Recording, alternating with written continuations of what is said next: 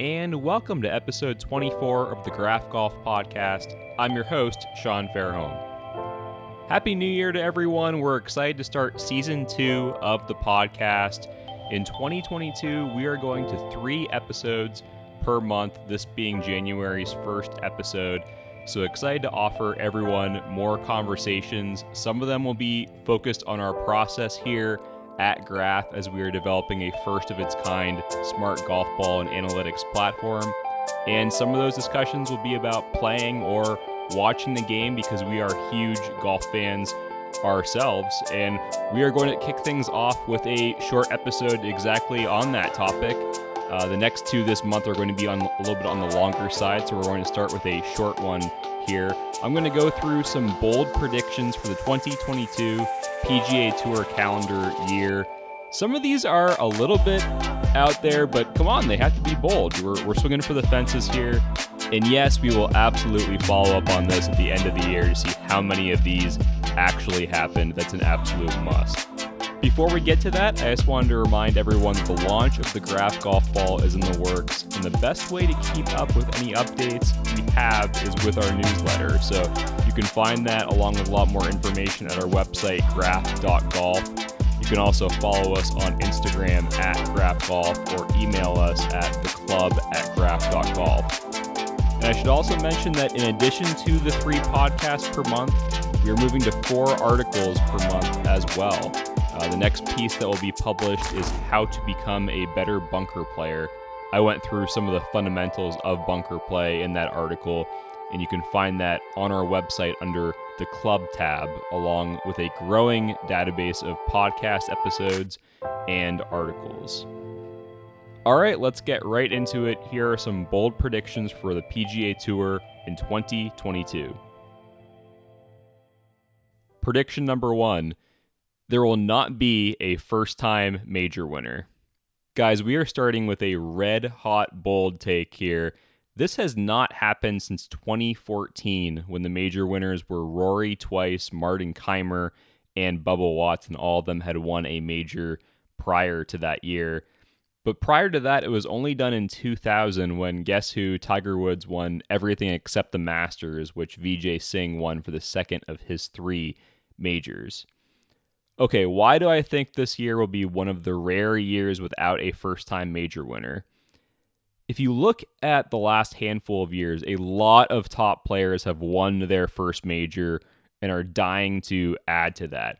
Look at the list of guys who have already won a major at this point and are still near the top of the world rankings. Jon Rahm got a U.S. Open last year. Collin Morikawa has already won twice. Dustin Johnson has two at this point.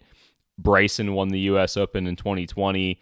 Justin Thomas has one, and he's dying to win one. His his his first one was in 2017. Both Rory and Spieth are in great form, kind of making a comeback. Have a lot of momentum right now. Brooks Koepka is going to factor into one of my predictions in a second here. He is in awesome form and looks really healthy right now. Tell me, who would you be most worried about from the non-major winners at this point to actually win one?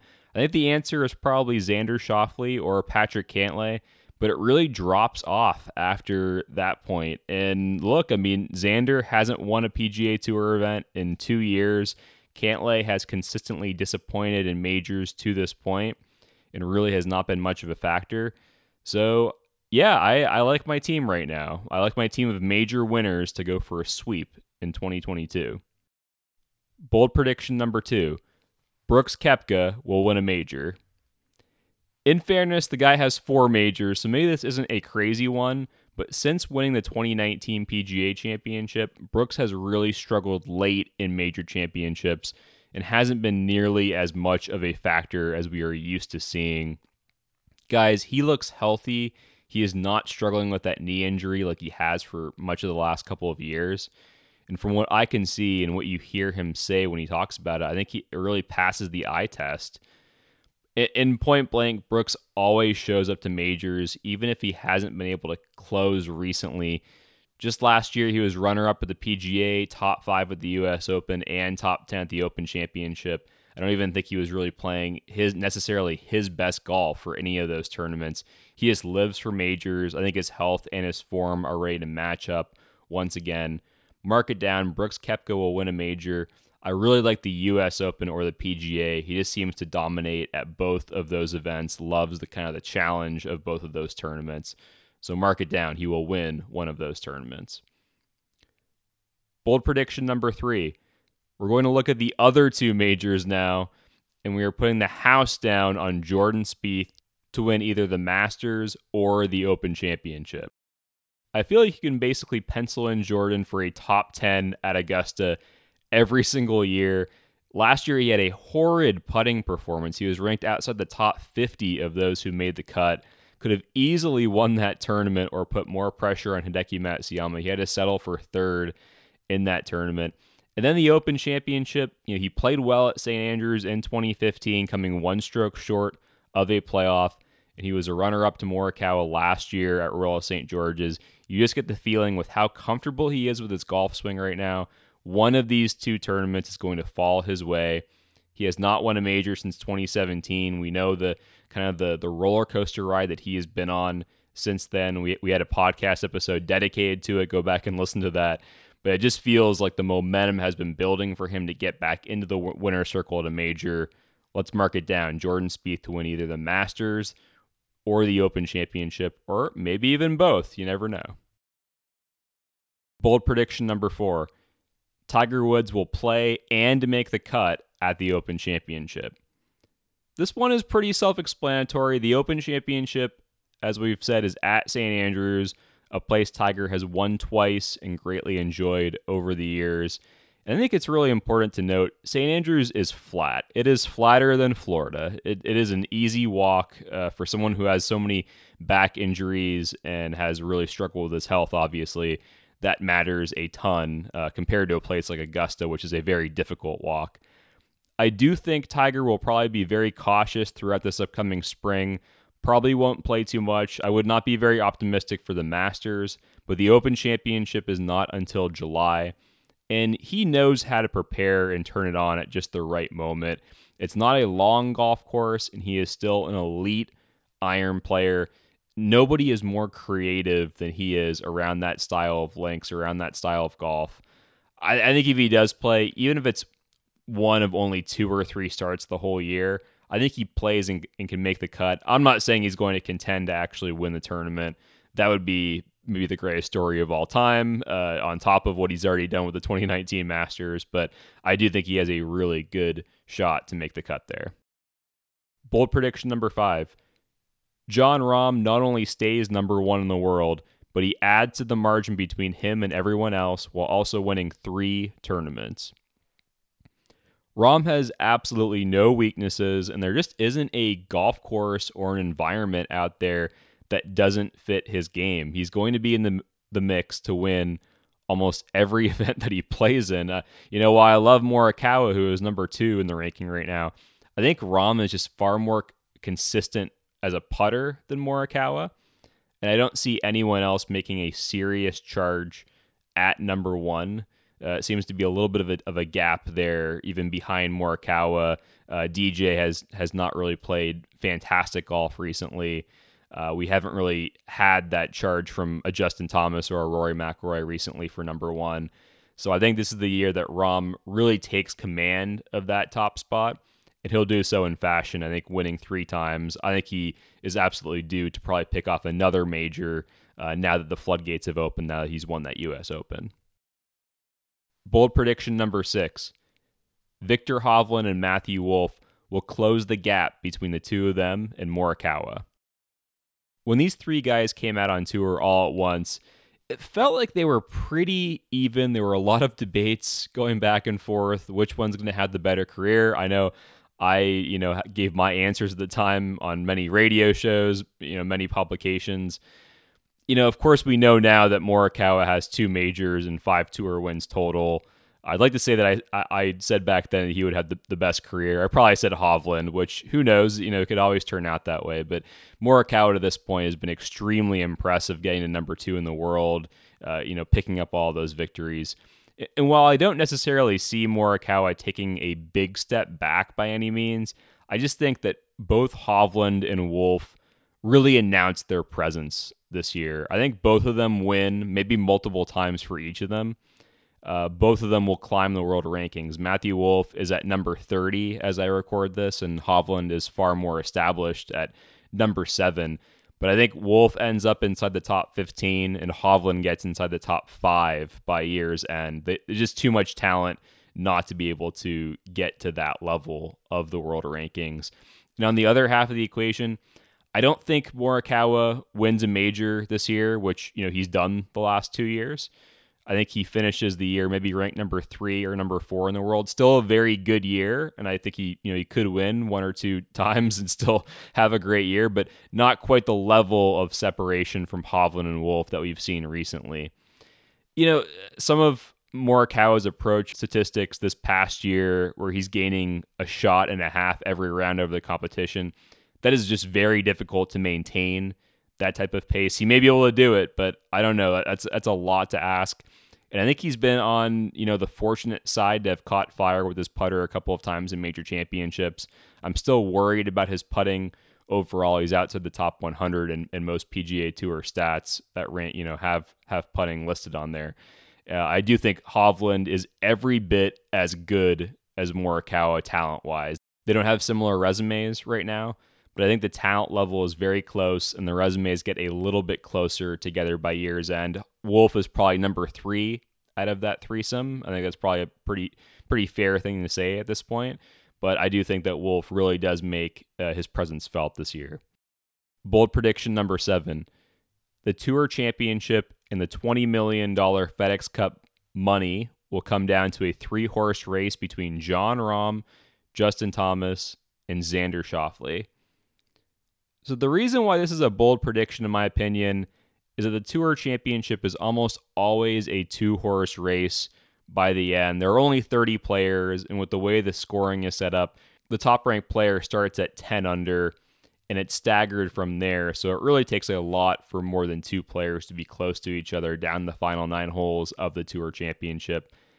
I am saying that we do get a year where there are three players vying for the title late on Sunday you know, on one hand, I think we are just overdue for something like this to happen. So that's part of the reason why I think it's it's going to happen this year.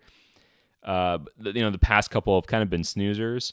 But on the other hand, I think JT has a lot to prove this year after a pretty miserable season in 2021 outside of obviously a huge win at the players. Really, besides that, it was not up to his standards. And Xander Schauffele, He's a massive fan of East Lake, where the where the Tour Championship takes place. I think he will make a great run there on the weekend. Uh, it does seem like we're just due for to, to have three guys kind of having a chance to to win that money at the end. So mark it down. These three players will be battling down the stretch in Atlanta. Bold prediction number eight rival tours will continue to be more on the back burner than the front burner when it comes to players actually making moves look, there's a lot of talk out there about the Saudi Super Golf League, and a lot of people are convinced that players are going to jump ship at some point to take the money. And I just I don't think it's going to be that easy. The PGA Tour has increased their purses by a significant amount. And ultimately, I think the biggest factor, more than anything, is the best players in the world just want to play against the other best players. It's really that simple. Uh, I know it's kind of a cliche, but you, you ask any top player, that's that's their answer. In my mind, we are not going to get a full on exodus of top players. Uh, they are comfortable on the PGA Tour. They know, you know, they know their restaurants at every single stop. They know where they stay every single stop. And they they know their competition is elite. You know, more money is really not going to change very much for the top players they they want to play for prestige. They want to play for history, which is far more available to them on the PGA Tour. Yeah, I mean you'll you'll probably see a guy like Lee Westwood or Phil Mickelson, maybe one of the older guys. He's going to be more aggressive in trying to jump to a rival tour. But for the most part, I don't think any of it will generate meaningful traction this year. Uh, who knows? Down the line, I think there could be an, an opportunity, but for this year, I think the guys are going to pretty much stay put where they are. Bold prediction number nine. Every year, there is one guy who goes from being relatively good player to coming up into the game's elite. Last year, for me, that was Patrick Cantlay. This year, it is Daniel Berger. Like if you look at all the strokes gain stats, Berger is clearly one of the top 10 players in the world. He has struggled with injuries earlier in his career, and it looks like he has just about everything sorted out at this point. Expect a huge year from him. I, I think he just due at this point with with everything that he's been able to do, how consistent he's been in the past couple of years.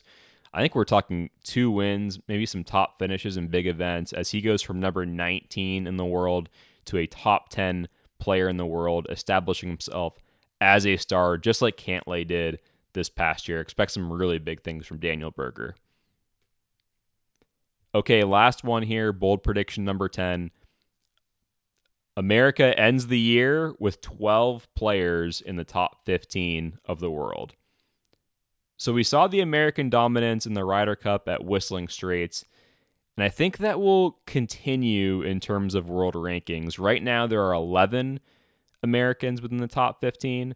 That is a ton of guys already. That's more than historically uh, that, that there usually are in there. But I say they end up with 12. There are just so many good U.S. players right now. It is ridiculous. And you know what? I'm going to list off all the 12 right here that I think are going to end the year in the top 15. We'll see how close I can get to by the end of the year. Some of these are obvious, but towards the end, maybe not so obvious. Collin Morikawa, Dustin Johnson, Patrick Cantlay, Bryson DeChambeau, Xander Schauffele, Justin Thomas, Brooks Koepka, Matthew Wolff, Daniel Berger, Jordan Spieth, Tony Finau. And then the three non-Americans you may be asking, Jon Rahm, of course. I just said he's going to be number one in the world, so obviously he's, he's going to be in the top 15. Viktor Hovland, who I said is going to be in the top five, so of course add his name in there. And Rory McIlroy, I think you know right now he's in the top 10. I think he stays there. I think he really has kind of turned things around recently. Uh, seems like he's in a good place mentally, which is very important for him. Uh, so I'm going to have him in my top 15 as well. All right, those are my bold predictions for 2022 on the PGA Tour. This pod was just a quick hitter to get you ready for the calendar year in golf, and it should be a really exciting one given how many players are hungry to add to their add to their legacies this year. Do you love these predictions? Hate these predictions?